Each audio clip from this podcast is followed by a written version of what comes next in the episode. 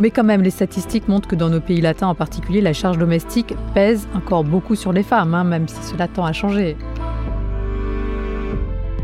C'est l'histoire constamment de jongler avec les plannings et avec les choses à faire qui se passent euh, dans des univers différents.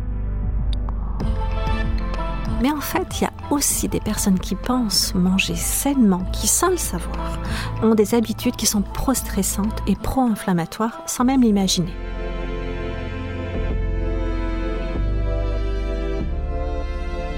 Bonjour à tous, soyez les bienvenus dans Pure Essentiel, le podcast santé et bien-être proposé par le laboratoire Pure Essentiel. Il vous donnera toutes les clés pour développer les bons réflexes et soigner naturellement votre famille au quotidien. Je suis Véronique Mounier, docteur en pharmacie et micronutritionniste et encore une fois, nous allons découvrir ensemble ce que la nature a de meilleur à nous offrir. Nous allons parler aujourd'hui d'un concept vieux de 30 ans mais qui est toujours là en embuscade dans nos vies modernes, la fameuse charge mentale. Et pour en parler, j'ai le plaisir de recevoir Aurélia Schneider, médecin psychiatre et spécialiste en psychothérapie cognitive et comportementale. Bonjour Aurélia. Bonjour Véronique. Merci d'être avec nous aujourd'hui. Vous êtes également l'auteur d'un livre passionnant, La charge mentale des femmes et celle des hommes aux éditions euh, Larousse Poche. Vous avez également publié une autre version plus récemment, illustrée cette fois par le dessinateur Museau, donc beaucoup plus rigolote, ce qui permet de dédramatiser un peu le sujet et peut-être aussi euh, de faire lire plus facilement euh, à tous ceux et celles qui préfèrent les livres avec les images. Exactement. en tout cas, merci d'être avec nous et pour nous apporter des solutions naturelles concernant la prévention et la prise en charge de cette charge mentale. J'ai également le plaisir de recevoir Bénédicte Maleki. Bonjour Bénédicte. Bonjour Véronique. Merci aussi d'être avec nous. Vous êtes naturopathe. Vous avez créé Bliss Food, l'alimentation bonheur. Hein. C'est un guide de l'alimentation anti-stress et anti-inflammatoire. Et vous êtes aussi l'auteur d'un blog Fais-moi croquer dans lequel vous nous donnez plein de recettes et de conseils parce qu'une mauvaise alimentation, ça peut générer du stress et aggraver la charge mentale. Et on le verra euh, tout à l'heure. Alors, on va commencer avec vous, Aurélia. Comment définir déjà simplement ce concept de charge mentale? Contrairement à ce que l'on pense, hein, ce n'est pas une simple addition de tâches. Non, non, non. C'est la, faculté que l'on a tous d'ailleurs de pouvoir gérer simultanément des tâches différentes qui se passent dans des lieux différents et qui occupent euh, notre cerveau euh, en parallèle. C'est-à-dire que ce ne sont pas les, problèmes de la double journée qui sont de toute façon un problème, ce sont les problèmes d'être dans un endroit et de gérer au même moment une tâche qui occupe euh, notre esprit dans cet endroit une tâche différente qui se passe ailleurs. Il se peut même d'ailleurs que trois ou quatre tâches se fassent jour en même temps. Mhm. Et donc, euh, c'est la place que nous devons faire dans notre cerveau pour gérer euh, ce temps-là.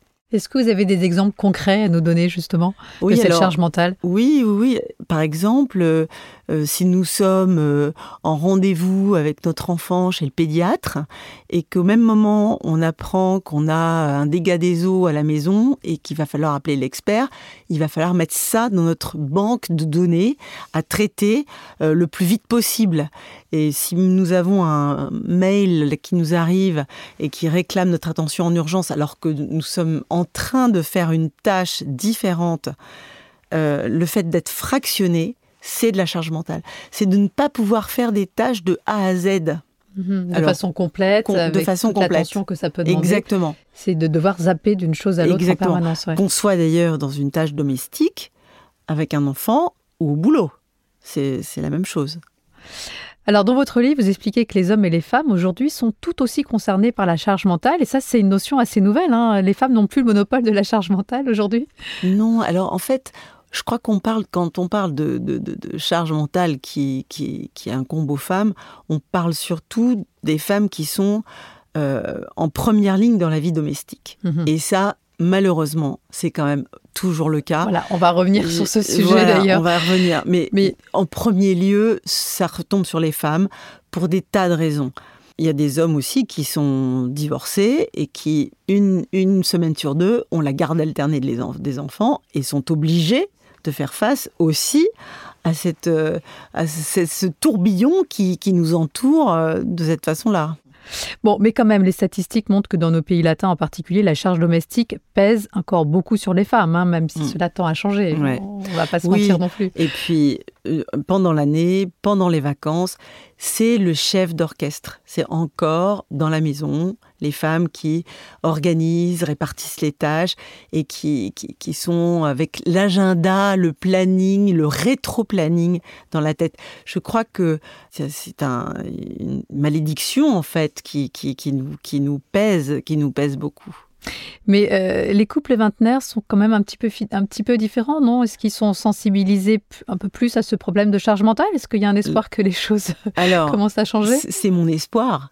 Les vingtenaires que je vois à ma consultation ou dont j'entends parler par leurs parents, les vingtenaires semblent quand même euh, beaucoup plus égalitaires et semblent quand même très, très inquiétés pour une bonne partie des questions de genre et de, tyrannie du genre. Euh, on voit vraiment des, enfin, se développer des, discussions, des, préoccupations mm-hmm. sur le genre. Et je crois que l'éducation genrée a fait, et peut-être fait encore, mais un peu moins maintenant, des dégâts. C'est les vingtenaires qui sont avertis de ce problème, quand même, vont peut-être avoir des attitudes différentes avec leurs mhm. enfants. Et je pense que éducativement, ça va changer. Moi, je suis très intéressée de voir ce qui va se passer. Vraiment. Parce que, effectivement, euh, quand vous prenez des couples trentenaires, quarantenaires, euh, ils ont encore cette capacité à, à genrer euh, mhm. et à proposer aux petites filles de faire des tâches euh, un peu plus ménagères, euh, aux petits garçons euh, un peu plus de l'extérieur. Il y a encore en 2017, je voyais une enquête canadienne qui déclarait que combien X% des petits garçons, je crois plus de 60% des petits garçons, avaient des activités extérieures par rapport à 30% des petites filles. Enfin bon, c'était mhm. vraiment quelque chose de, de net, quoi. Mhm. Il faut que tout le monde soit à égalité vis-à-vis des sports, vis-à-vis des tâches ménagères, dès lors qu'on est enfant et petit, jeune, ado. Euh, voilà. Donc c'est notre éducation à revoir, voilà. Et les garçons et les filles de la même façon. Mais Exactement. pour avoir deux ados à la maison, c'est vrai que quand je vais demander à mon fils d'aller faire une tâche domestique il va mettre trois heures avant de venir la faire et il va pas forcément la faire bien. Ma fille, je lui demande, elle va y aller tout de suite et mm. ça va être bien. Donc c'est vrai que je vais avoir tendance à m'adresser plus facilement à ma fille. Bah c'est un cercle vicieux. C'est pas bien, je sais. Bah, c'est pas que c'est pas bien, c'est très honnête de le repérer. je devrais avoir plus de patience. Mais, mais enfin, c'est d'abord euh, un constat. C'est ni bien ni mal, c'est un constat. Et je pense que de le, de, le repérer, c'est la première méthode pour le rectifier. Mhm c'est de dire bon bah voilà. Oui, en avoir conscience déjà. En avoir conscience. Vous parlez aussi du, congé paternité, militer pour que mm. le congé paternité euh, se déroule en dehors du congé maternité. Ça aussi, ça serait une mesure euh, Mais ça, importante. alors j'ai été ravie ce matin de, rencontrer. Euh, justement à la radio, d'ailleurs, une jeune femme qui venait d'avoir un bébé il y a dix mois à peu près. Et là, elle était au boulot. C'était son mari qui gardait l'enfant. Euh, et qui a pris un congé paternité de trois mois. Et alors, pour moi, c'est génial, ça, c'est l'avenir, c'est-à-dire que l'homme se retrouve en charge de l'enfant avec lequel il crée une relation particulière, parce mhm. que on crée des relations particulières avec les nourrissons, les nouveau-nés, enfin voilà, s'approprie tout le fonctionnement de la maison sans l'aide de sa femme, et puis ça permet d'attendre aussi que les crèches se libèrent, que la place euh, soit trouvée chez une nounou. C'est vraiment très intéressant. Donc voilà, militons pour que le congé paternité se déroule en dehors du congé maternité et arrêtons cette division sexuée du travail. Hein. Mais bon, mm. ça, ça va être un petit peu plus long, je pense, à mettre en place. Aurélia, dans votre livre, vous avancez aussi une autre hypothèse que j'ai trouvée très intéressante et qui pourrait prédisposer les femmes plus que les hommes à la charge mentale, c'est leur rythme chronobiologique. Nous, les femmes, on ah est toujours en train de compter. Ça, c'est vrai. Oui. Alors, la charge mentale, redisons-le, c'est l'histoire constamment de jongler avec les plannings et avec les choses à faire qui se passent euh, dans des, dans des univers différents. Il se trouve que le comptage, c'est quand même la base. Pour organiser, vous êtes obligé de planifier. Et donc, c'est une hypothèse très personnelle que j'ai élaborée comme ça, en voyant les femmes fonctionner depuis euh, au moins 30 ans que je fais de la psychiatrie. En fait, les femmes passent leur vie à compter. Mhm. Mais elles comptent tout, c'est-à-dire que Euh, elles ont des carnets avec dessus euh, leur date d'ovulation, euh, la date des règles. Et on a surtout une mémoire des dates incroyable Et- et elles ont comparée, ont des à dates. celle des et, hommes. Et, en fait, les femmes, si vous proposez à une femme d'aller faire un trekking au Népal, il faut pas que ça tombe pendant des moments difficiles de règles abondantes, Mm. très abondantes, parce que certaines qui souffrent beaucoup euh, se retrouvent à devoir se changer plusieurs fois par jour. Enfin, c'est compliqué Mhm. euh, des syndromes prémenstruels qui peuvent être assez douloureux. Les femmes comptent tout. Et ce comptage, on le connaît, c'est-à-dire que euh, de la puberté à la ménopause, on, on connaît ce comptage. Mais il y a un comptage plus subtil, qui est le comptage hormonal, Mhm. qui régule, qui régit tout, tout, tout ce cycle féminin qu'on connaît. Mais on ne connaît pas le comptage subtil. Et le comptage subtil, c'est des pulsations de toutes les 60 minutes ou toutes les 90 minutes à certains moments du cycle, de certaines hormones. Et en fait, je me souviens d'avoir donc appris ça quand j'ai fait un diplôme universitaire de chronobiologie, d'avoir été mystifiée et de me dire mais les femmes ont une Rolex dans la tête. Et alors bon, euh, je me suis dit mais finalement elles ont l'habitude du comptage Mhm. sans le savoir. Et en fait, elles comptent tout. Et puis, bon, je- je- je- j'en j'en ris parfois avec mes patientes ou quand, quand je, je parle de ça, mais ce qui m'a décidé à écrire le bouquin, parce que, en fait, je voyais pas ce qu'un psychiatre avait à faire avec la charge mentale, mais l'éditrice m'avait dit si, si, si, si, c'est- c'est- c'est- ça, ça, ça vous concerne. Alors, je, re- je regarde, je- j'écoute mais ma consulte, les femmes, je, je les observe pendant un mois, jusqu'au jour où une femme me dit Bon, alors mon copain rentre euh, dans deux jours, il va falloir absolument que je m'épile. Les femmes comptent même la repousse des poils. Donc, c'est. En fait, on anticipe tout. Et, et après la ménopause, on continue ce comptage puisqu'on a Ouais. plus cette. on Il y a plus une cette- empreinte. il y a- voilà, il y a une habitude Une qui habitude, se, qui je se crée. C'est vrai qu'on a plus ces, Et ces donc, comptent d'hormones. tout. euh, et donc, je les ai mis en relation, ces comptages. Et en me disant, finalement, les femmes ont l'habitude de compter. Et pour les femmes, euh, ça va être fait presque naturellement. Ce qui est d'ailleurs un piège. Parce que ce qui est naturel, ce qui est naturel n'est pas forcément sans danger, Bien sûr. puisque euh, ça ajoute à cette charge dont on parle.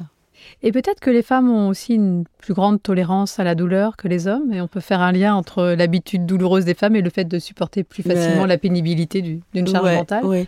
Oui, non pas que les hommes ne soient pas courageux, hein, vraiment. Oui, non, euh, ça n'a rien à voir. Ça n'a rien à voir. C'est l'habitude de l'exposition à la douleur, je Mhm. crois.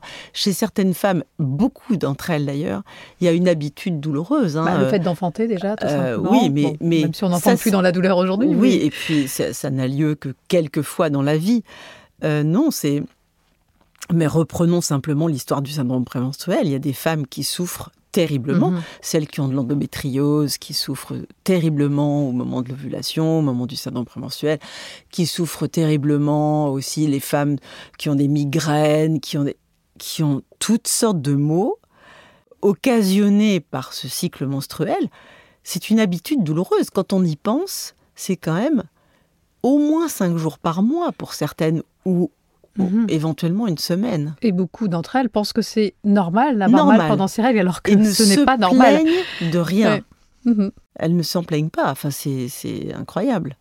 Alors, une question de la communauté pure essentielle. Je me demandais s'il pouvait y avoir euh, certains types de caractères qui pouvaient rendre plus vulnérables à la charge mentale.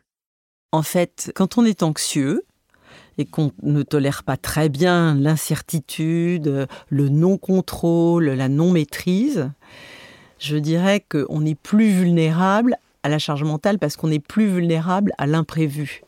On est plus vulnérable à- aux aléas de la vie qui ne peuvent qu'exister dès lors qu'on a euh, des projets, euh, une famille. euh, il y a toujours quelque chose qui se passe qui n'était pas prévu. Mhm. Et donc, la, la mauvaise tolérance de- de- de- d'un enchaînement qui peut se précipiter, c'est effectivement aggravant de la charge mentale, de la mauvaise tolérance d'une charge mentale. Une charge mentale, je, je- je ne l'ai pas dit jusqu'à présent, mais je, je pense qu'il faut le dire, peut très bien se, supporter et même très bien se gérer. Hein. Il y a des gens qui ne, qui, à qui ne viendrait pas l'idée de, de, se plaindre de ça parce qu'ils gèrent très bien. Mhm. Mais effectivement, si on est trop anxieux, si on n'aime pas l'incertitude, on est prisonnier de, de, de, la vie qui avance et mhm. qui amène son lot de, choses inattendues. Alors, donc l'intolérance à l'incertitude, les perfectionnistes, effectivement, si vous êtes perfectionniste, que vous voulez que ce soit vous qui rangiez le lave-vaisselle à votre façon, alors effectivement, alors que tous les invités sont partis, que tout le monde va se coucher, vous allez dans la cuisine finir de ranger votre lave-vaisselle comme vous voudriez le ranger, alors que ce serait mhm. tellement simple de laisser les invités mettre les assiettes, les, les plats dedans et puis d'appuyer sur le bouton. Et le perfectionnisme en toute chose, c'est compliqué. C'est compliqué si vous êtes perfectionniste parce que au boulot, vous allez vouloir, si vous faites une présentation, même pour votre équipe, un petit truc de, synthèse classique, que les polices soient complètement euh, les mêmes, que les, les tirets mhm. soient alignés, que donc ça, peut, ça peut générer de façon un peu sournoise du stress, de l'anxiété et une souffrance. Mais bien sûr, et puis ça peut générer que vous vous couchiez tard, que vous relisiez votre présentation. Il y a une fatigue qui, qui, qui va, qui va accroître ce stress. Vous, si vous avez des collaborateurs qui sont euh, absents, vous allez vouloir faire le maximum pour les remplacer. C'est comme ça qu'on finit en burn-out. C'est d'ailleurs le... Ben alors justement, quels, sont, quels sont les signes avant-coureurs qui doivent nous alerter avant de terminer en, en burn-out ou dépression? Alors, Premièrement, la fatigue. La fatigue, c'est toujours euh, présent quand on commence de pas aller bien, mais c'est une fatigue durable. C'est pas vous êtes fatigué parce que vous n'avez pas bien dormi, c'est parce que euh, alors que vous avez bien dormi, vous êtes fatigué, vous n'arrivez pas à récupérer plusieurs jours, 15 jours, 3 semaines, un mois, vous êtes tout le temps fatigué, tout le temps, tout le temps. Et ça, c'est un signe. Alors, je m'empresse de dire que bien sûr, euh, devant tous ces symptômes que je vais énoncer, y compris la fatigue durable, vous devez d'abord aller chez votre médecin. Bien sûr, c'est important de faire un bilan général, un bilan sanguin, euh, les examens complémentaires qu'il voudra bien vous prescrire, étant donné les pathologies, de façon à s'assurer qu'il n'y a rien d'organique. Bien sûr. Mais en l'absence d'organicité, donc la fatigue, l'état d'épuisement, les troubles du sommeil. Alors, il y a également euh, les douleurs, c'est-à-dire que des douleurs variées. Vous avez euh, possiblement mal de la tête aux pieds et des douleurs qui ne s'expliquent pas, je le répète, par un examen euh, minutieux que pourra pratiquer votre médecin. Donc la tête, les migraines, des douleurs ORL, des, des, des, puis tout ce qui va s'apparenter à une baisse de l'immunité. oui. Et puis et puis on va on va un peu attraper tous les virus qui passent. On peut avoir de l'eczéma, des problèmes de peau, peut avoir aussi beaucoup de troubles intestinaux qui, qui sont. Effectivement liés à, cortège euh, immunité, fatigue, etc. Bref, des douleurs. Et enfin, vous pouvez avoir une irritabilité, un changement de caractère. C'est-à-dire qu'on vous connaît sous un dehors, sous un jour euh, plutôt sympa, rigolard, etc. Et en fait, vous vous énervez pour un rien. Vous n'avez plus envie de rigoler. Il y a quelqu'un qui euh, prend son temps pour euh, régler chez le boulanger et qui cherche les pièces, ça vous énerve. Mhm. Vous bousculez les gens, vous engueulez vos enfants. Là, une irritabilité qui n'est pas normale. Une irritabilité anormale, il faut s'inquiéter. D'accord. Bénédicte, vous avez déjà connu des périodes, vous, de, de burn-out ou en tout cas de, de pré-burn-out? De quelques symptômes, oui, de quelques symptômes de burn-out, surtout quand j'étais euh, en entreprise, dans des secteurs d'activité euh, challengeants. J'ai vu des personnes et j'ai aussi eu euh, des hypersensibles que j'ai accompagnés. Oui, parce Beaucoup que votre spécialité, je ne l'ai pas dit en introduction, mais c'est l'hypersensibilité. hein, vous accompagnez beaucoup de, personnes hypersensibles. Et qui sont des bons candidats avec le perfectionnisme, ah avec la volonté de contrôler euh, il y a du mal à lâcher. C'est malheureusement des bons candidats au burn-out. Alors après, il y a aussi des questions métaboliques qui se rajoutent et qui, euh, bien sûr, sur les hormones du stress, qui font que c'est malheureusement euh, une pente plus rapidement prise pour eux. Alors, comment se décharger avant qu'il ne soit trop tard et que la médecine conventionnelle soit obligée de vous mettre sous antidépresseurs ou anxiolytiques? Rappelons d'abord peut-être que notre conjoint n'est pas télépathe, même après des années de cohabitation, donc ne pas hésiter à demander de l'aide et à verbaliser ce qui ne va pas, surtout au niveau des tâches domestiques, par exemple. Bah, bien sûr, oui. il faut demander. Il faut, demander demander de l'aide dans un premier temps et demander euh, à partager euh, mhm. vraiment les tâches dans un deuxième temps. on le fait gentiment, on, le fait aimablement. Hein. et, on met bien sûr, euh, c'est nécessaire d'être euh, dans une bonne demande. C'est-à-dire, la demande, c'est exprimer un besoin. Quand on dit j'ai besoin de, ça n'a pas du tout le même caractère que tiens donc, fais-moi ci, fais-moi ça. J'ai besoin que ça peut être pour demander de, descendre la poubelle. Hein. J'ai besoin que que tu mhm. descendes la poubelle. Euh, rends-moi service. Et, même si on a l'impression que ça nous met en position de faiblesse, c'est pas grave. Ouais, parce que Il faut l'accepter. C'est-à-dire que on révolutionnera pas tout de suite les choses. Mhm. Et donc, euh, il faut demander d'abord. Et puis, la société évolue lentement, euh, on le voit, hein, même des enquêtes récentes nous le montrent. Donc, il faut d'abord demander, c'est déjà une, une première étape. Ensuite, euh, il y a plein de choses à faire pour se décharger, bien sûr. Euh, en premier, j'ai envie de parler de la gestion du temps. Mhm. Quelques-uns d'entre nous, beaucoup d'entre nous, et notamment euh, quand les gens ont des troubles déficitaires de l'attention avec hyperactivité, c'est un diagnostic fréquent chez l'adulte et chez l'enfant. Euh, et souvent, ce sont les enfants qui sont diagnostiqués et les adultes, on remonte le, courant et on s'aperçoit qu'un papa ou une maman ou les deux euh, sont TDAH, comme on dit. Et ces gens-là ont du mal, et même d'autres qui n'ont pas ce problème-là, à gérer leur temps. Je pense que si on est très optimiste aussi, euh, c'est une possibilité, on se dit que prendre ça va prendre peu de temps de faire mhm. quelque chose. C'est un peu mon cas d'ailleurs. Et alors Il faudrait que je suis fréquemment en retard parce que je me dis non, mais je vais arriver à te faire rentrer dans, dans, dans Et on pense que ça va rentrer, euh, à la fois le fait de faire euh, ce qu'on doit faire en trois minutes, mais en fait qui en prend cinq. et puis on a un aléa, un imprévu. Oui, oui on rencontre un voisin alors que euh, on était hyper pressé, donc faut au moins lui dire bonjour et lui dire je sais pas quoi. Et puis, on a tendance à croire qu'on va aller très vite d'un endroit à un autre, qu'on va mhm. se télétransporter. Mais tout ça n'existe pas. Le temps n'est pas élastique. Le temps n'est pas élastique, le temps euh, avance. Et, voilà. Donc, euh, moi, j'avais une patiente comme ça, elle est souvent en retard, tout le temps même, et elle m'avait dit euh, Oh, mais c'est génial, je vais plus être en retard parce que je me suis acheté une trottinette, je vais aller plus vite d'un endroit à l'autre. Et en fait, c'est pire. C'était pareil. Comme elle avait sa trottinette, elle se disait toujours Oh, mais j'ai encore le temps de faire ce truc-là. Et Donc, je pars plus tard. Et en fait, ça, ça l'énervait à l'idée de perdre du temps dans ma salle d'attente, de ne rien faire dans ma mhm. salle d'attente.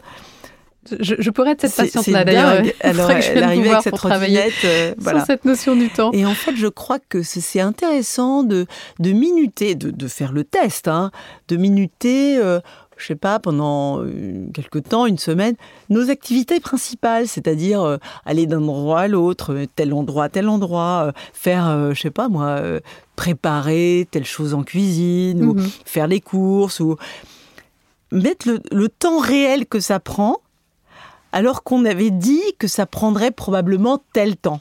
Donc c'est bien d'avoir cette notion du vrai temps qu'il faut pour faire des choses et de se dire ah non non je sais, je l'ai minuté. Euh, voilà, si vous dites je mets deux minutes, vous allez penser que ah non, je vais prendre le lave-linge. Je mets mon linge, je vais l'étendre, ça va prendre euh, cinq minutes. Mais en fait, non. Et surtout qu'on aime compter, nous les femmes, donc euh, ça devrait être non, ça prend pas cinq minutes. C'est, il faut une heure et demie pour étendre du linge pour une famille de quatre personnes pendant une semaine. Waouh ah enfin, si on fait un nombre raisonnable de machines, hein, pas ceux, Qui, ceux, Qui, font des machines tous les jours. Une heure et demie de temps pour toutes les machines pour quatre personnes pour une semaine, c'est beaucoup quand même. Beaucoup. Ah oui, je j'avais jamais, bah oui. Euh, j'avais jamais mesuré ce, le temps que prenait cette activité.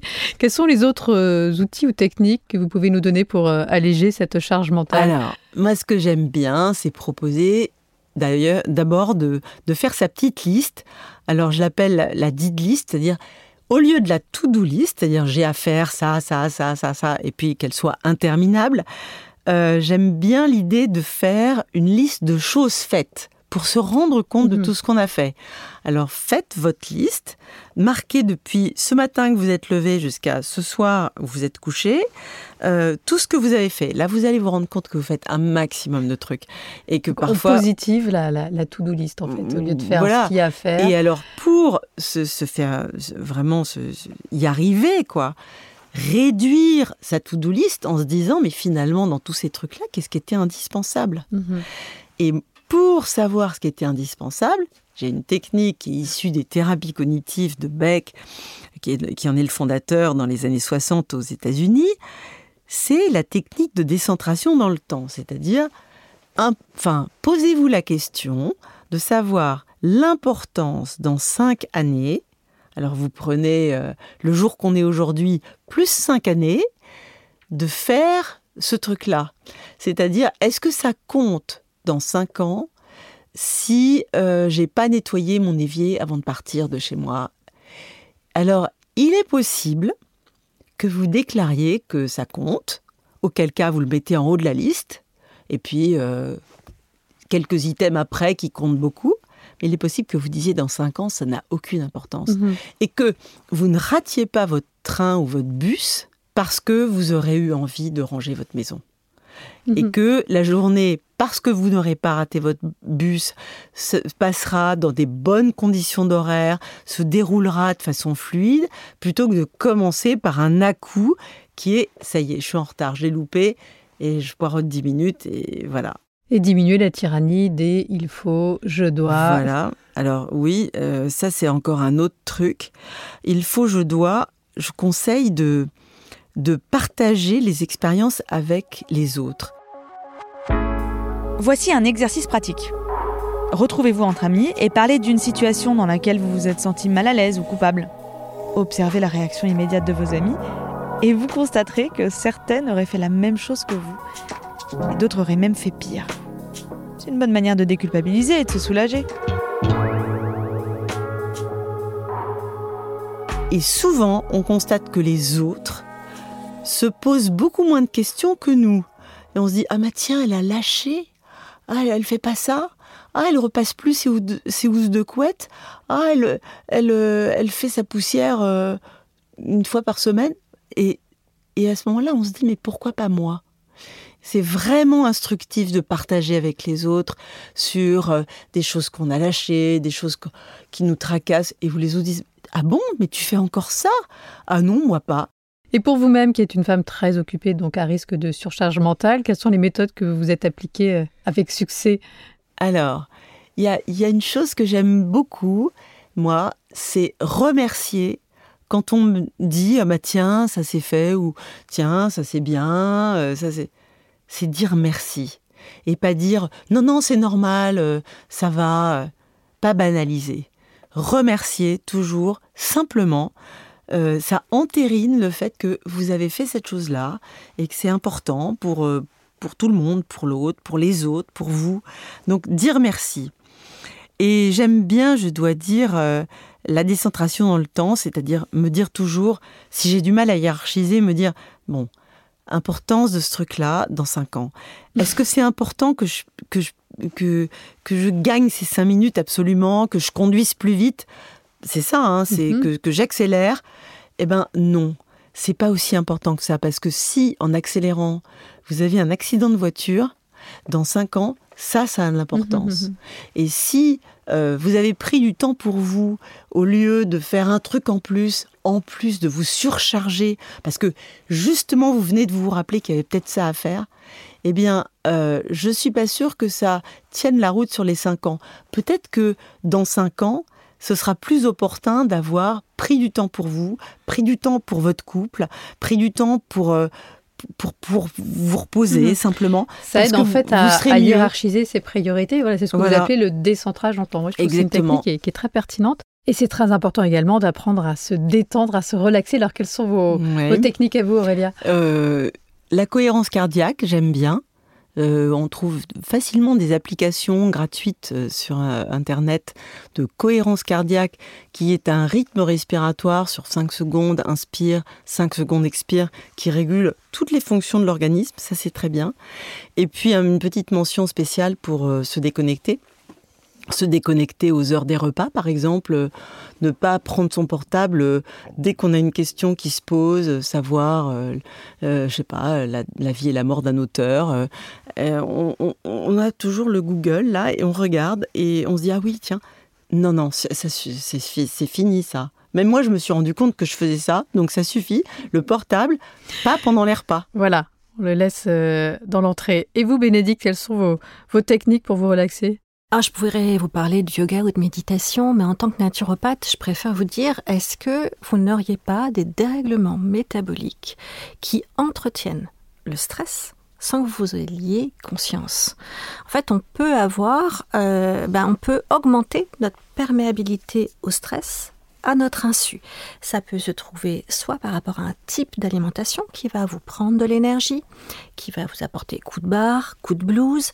Euh, ça peut être des déséquilibres hormonaux entre les hormones du stress et de l'action et les hormones de la sérénité. Ça peut être aussi un déséquilibre du microbiote, puisqu'il y a de plus en plus d'études hein, qui mhm. font le lien entre la santé digestive, les dépressions et la déprime. Et donc si vous avez l'un de ces trois dérèglements, ou les trois, vous pourrez faire tout le yoga, toute la méditation que vous voulez, et comme le rocher de Sisyphe, ça reviendra constamment. Donc, comme en naturopathie, on aime bien travailler sur la cause et non pas sur le symptôme, allons enquêter et voir euh, de ces trois dérèglements, si vous en avez un, deux ou trois, et travailler dessus pour ne pas rajouter du stress au stress endémique, au stress, à la surcharge mentale extérieure. Alors justement, parlons alimentation. Comme le disait Jean Rostand, un bon menu vaut mieux qu'une ordonnance. Alors quels sont vos meilleurs conseils euh, pour diminuer notre perméabilité au stress et mieux gérer la charge mentale? Alors bon, déjà, euh, il faut savoir qu'il y a des beaucoup de personnes, peu de personnes ont conscience qu'il existe des habitudes alimentaires qui vont augmenter le stress. Euh, on pense tous bien sûr à la malbouffe, entre guillemets, les sodas, les mhm. frites, les fast-foods, les pizzas, les chips. Mais en fait, il y a aussi des personnes qui pensent manger sainement, qui sans le savoir, euh, ont des habitudes qui sont pro-stressantes et pro-inflammatoires sans même l'imaginer. Je ne vais pas toutes vous les citer, mais par exemple, on commence par l'excès d'acidité puisque en fait on a un pH neutre dans le sang, et on a donc dans toute la journée, on gère, euh, on vit, on mange, on respire, on boit, on parle, on génère de l'acidité. Le stress génère de l'acidité dans le corps. Si en plus du stress extérieur, de la charge mentale, vous avez une alimentation qui est trop acidifiante, vous allez à ce moment-là, en fonction de votre terrain, augmenter le risque de déminéralisation en zinc, en calcium, mhm. en magnésium, et vous allez être de moins en moins perméable au stress. Ces aliments acidifiants, c'est tous les produits transformés, tous les plats déjà tout prêts, euh, donc les produits industriels, les céréales du rayon petit déjeuner par exemple. Euh, Avec beaucoup de E, E, E, E. Pas seulement. À partir du moment où c'est raffiné, transformé, hydrogéné, euh, un plat préparé déjà euh, avec des mauvaises graisses, avec du sucre ajouté, avec des céréales raffinées, c'est acidifiant. Évidemment, quand je dis céréales raffinées, tout ce qui est baguette, pain de mie, mhm. euh, pizza, farine T45, c'est... Mieux vaut, mieux vaut consommer tous ces aliments sous leur forme complète, hein, oui. pain complet, céréales complètes, etc. Mais aussi, tout simplement, il y a aussi des aliments acidifiants en tant que tels. Le café, le parmesan, les, tout ce qui est charcuterie. Donc ça ne veut pas dire qu'on va plus jamais en manger, mais on aime bien dire en naturopathie, plutôt on va viser une balance 80-20. 80% d'aliments alcalins ou basifiants et 20% les légumes des légumes exactement. Plutôt des protéines plutôt végétales. Donc de penser à ne pas à mettre des protéines dans son assiette mais pas que des protéines animales à commencer à, se à végétaliser son alimentation sans négliger les protéines. Ou en tout cas si on consomme beaucoup de protéines toujours euh, euh, apporter euh, des aliments qui vont être alcalinisants à côté. On a aussi des plantes euh, qu'on peut utiliser en tant qu'aromate ou en tant qu'infusion. J'ai écrit un livre, Infusion et boissons bienfaisantes, où il y a justement des recettes alcalines notamment. Donc on va penser à tout ce qui est prêle, persil, menthe, ortie, pissenlit. En fait, il faut rétablir la balance. En deuxième, vous avez une alimentation qui va aussi aussi dérégler la glycémie. On en parle beaucoup, c'est très à la mode avec la glucose révolution. On parle d'aliments à indice glycémique élevé qui concernent autant des aliments sucrés que salés. Et donc ça, le problème, c'est que cette dérégulation et de la glycémie et de l'insuline augmente non seulement le stress, mais aussi les troubles de l'attention, de la concentration, de la mémoire. Ça augmente de la surcharge mentale. Mhm. Donc, viser plutôt une alimentation à indice glycémique bas, combiné à euh, un, bon équilibre acide-basique, ça serait un bon début. Et n'oublions pas les protéines, qui sont très négligées, surtout par les femmes. Euh, et on a besoin, quand on est en période de stress, normalement l'OMS dit c'est 0,8 grammes par kilo de poids de corps par jour euh, pour les besoins en protéines, pour tout à chacun. Mais en période de stress, vous pouvez passer à 1 gramme minimum répartis idéalement entre le petit déjeuner et le déjeuner. en tout cas, si ce sujet vous intéresse, vous pouvez retrouver tous les conseils et bien-être, tous les conseils bien-être et recettes de Bénédicte dans Bliss Food, hein, qui est une sorte de Netflix natureux d'alimentation anti-stress et anti-inflammatoire. C'est-à-dire chaque semaine, vous allez euh, poster des nouvelles vidéos très pratiques, très concrètes pour nous aider à prendre de nouvelles habitudes alimentaires euh, et à augmenter euh, notre résistance au stress et à notre rythme, tout en nous régalant, parce que l'idée aussi, c'est de se faire plaisir. C'est important de le rappeler. Alors, question de la communauté pure essentielle. Je me demandais ce qu'on pouvait utiliser en aromathérapie et en phytothérapie pour euh, lutter contre le stress et favoriser la relaxation. Alors une fois qu'on a rétabli son équilibre alimentaire, hormonal et digestif, hein, toujours en priorité, puisque la phytothérapie, si on n'a pas réglé ça, ça malheureusement ça sert pas à grand chose. Et en huile essentielle, quand moi j'aime bien quand si on veut apporter un petit peu de joie de vivre, si on sent vraiment que ça va pas très fort, euh, tous les agrumes, notamment l'orange douce, j'aime beaucoup moi la bergamote. Si on sent qu'on a vraiment le moral dans les chaussettes, qu'on n'arrive pas à se lever le matin, qu'on a du mal à trouver la motivation, qu'on commence la pente là, du burn-out, j'aime bien l'épinette noire le matin. Euh, et aussi pour le sommeil, le petit grain bigarade et la lavande fine, si on aime l'odeur de la lavande. Voici une recette d'huiles essentielles à faire chez vous pour favoriser le lâcher-prise. Mélangez 20 gouttes d'huile essentielle de santal à 2 gouttes d'huiles essentielles d'ylang-ylang que vous diffuserez pendant 30 minutes pouvez en profiter pour pratiquer des exercices de méditation et de relaxation. Une autre recette, cette fois-ci anti-insomnie, versez sur un mouchoir 4 gouttes d'huile essentielle de santal avec 2 gouttes d'huile essentielle de camomille romaine. À respirer au dîner et au coucher pendant 6 semaines. Et puis évidemment, on fait du sport, mais pas n'importe comment. Il faut trouver un sport qui nous fasse du bien. Il ne faut pas que ce soit une contrainte. Moi, j'aime bien varier et notamment, j'aime bien les sports qui soutiennent le foie, c'est-à-dire qui soit du détorsion en yoga, soit mhm. des activités qui vont mobiliser les jambes et les bras. Ça relance le métabolisme, ça soutient l'activité du foie, qui est en médecine traditionnelle chinoise aussi le siège de la colère mhm. et de la frustration et de la rumination. Donc là, ça peut être de la natation, de la marche rapide, euh, du la marche nordique, la marche nordique, du euh, jogging, euh, voilà, tout ce qui va nous faire mobiliser exactement de la gym douce, de la gym douce mais il faut que ça nous plaise. Il mhm. ne euh, faut pas que ce soit une contrainte. Bon, conclusion, s'il y avait un dernier message euh, euh, à faire passer en matière de charge mentale, quel serait-il, Aurélia?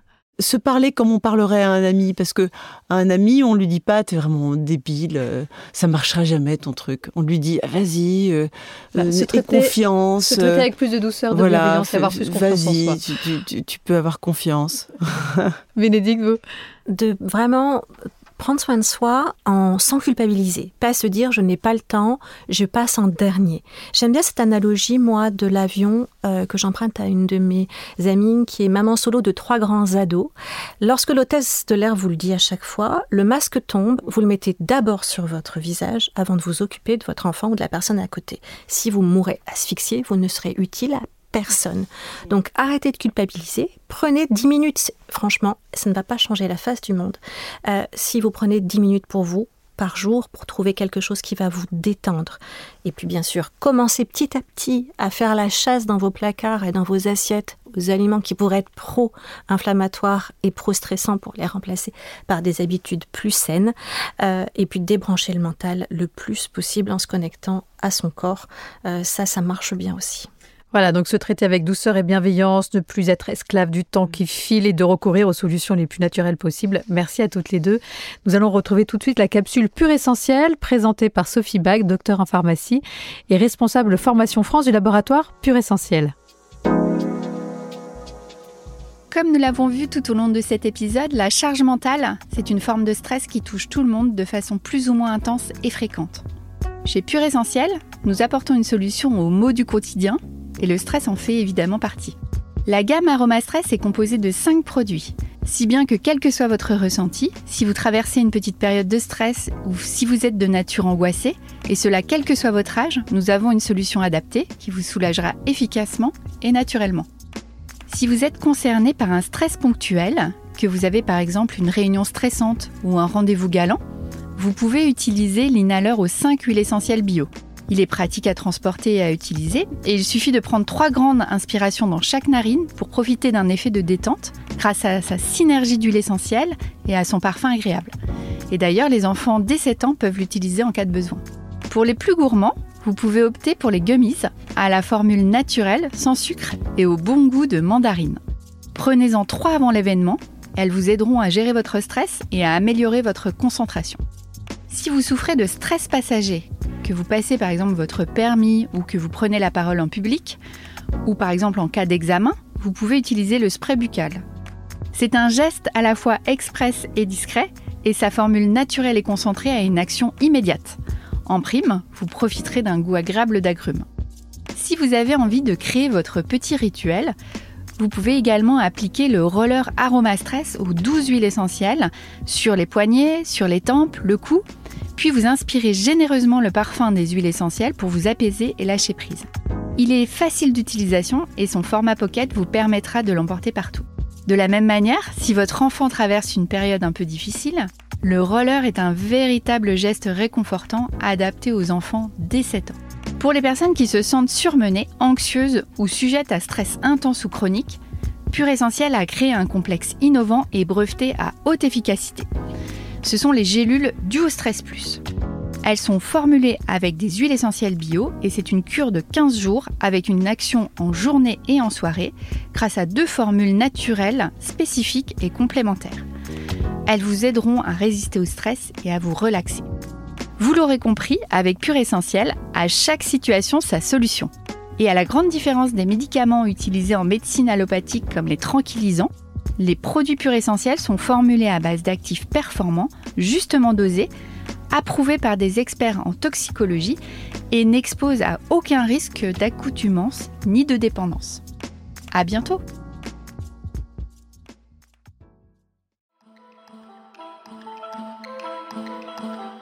Un grand merci à toutes les deux pour cette approche vraiment originale et inédite de la charge mentale. Quant à moi, j'aurai le plaisir de vous retrouver très bientôt pour un prochain épisode de votre podcast Pur et Sensé.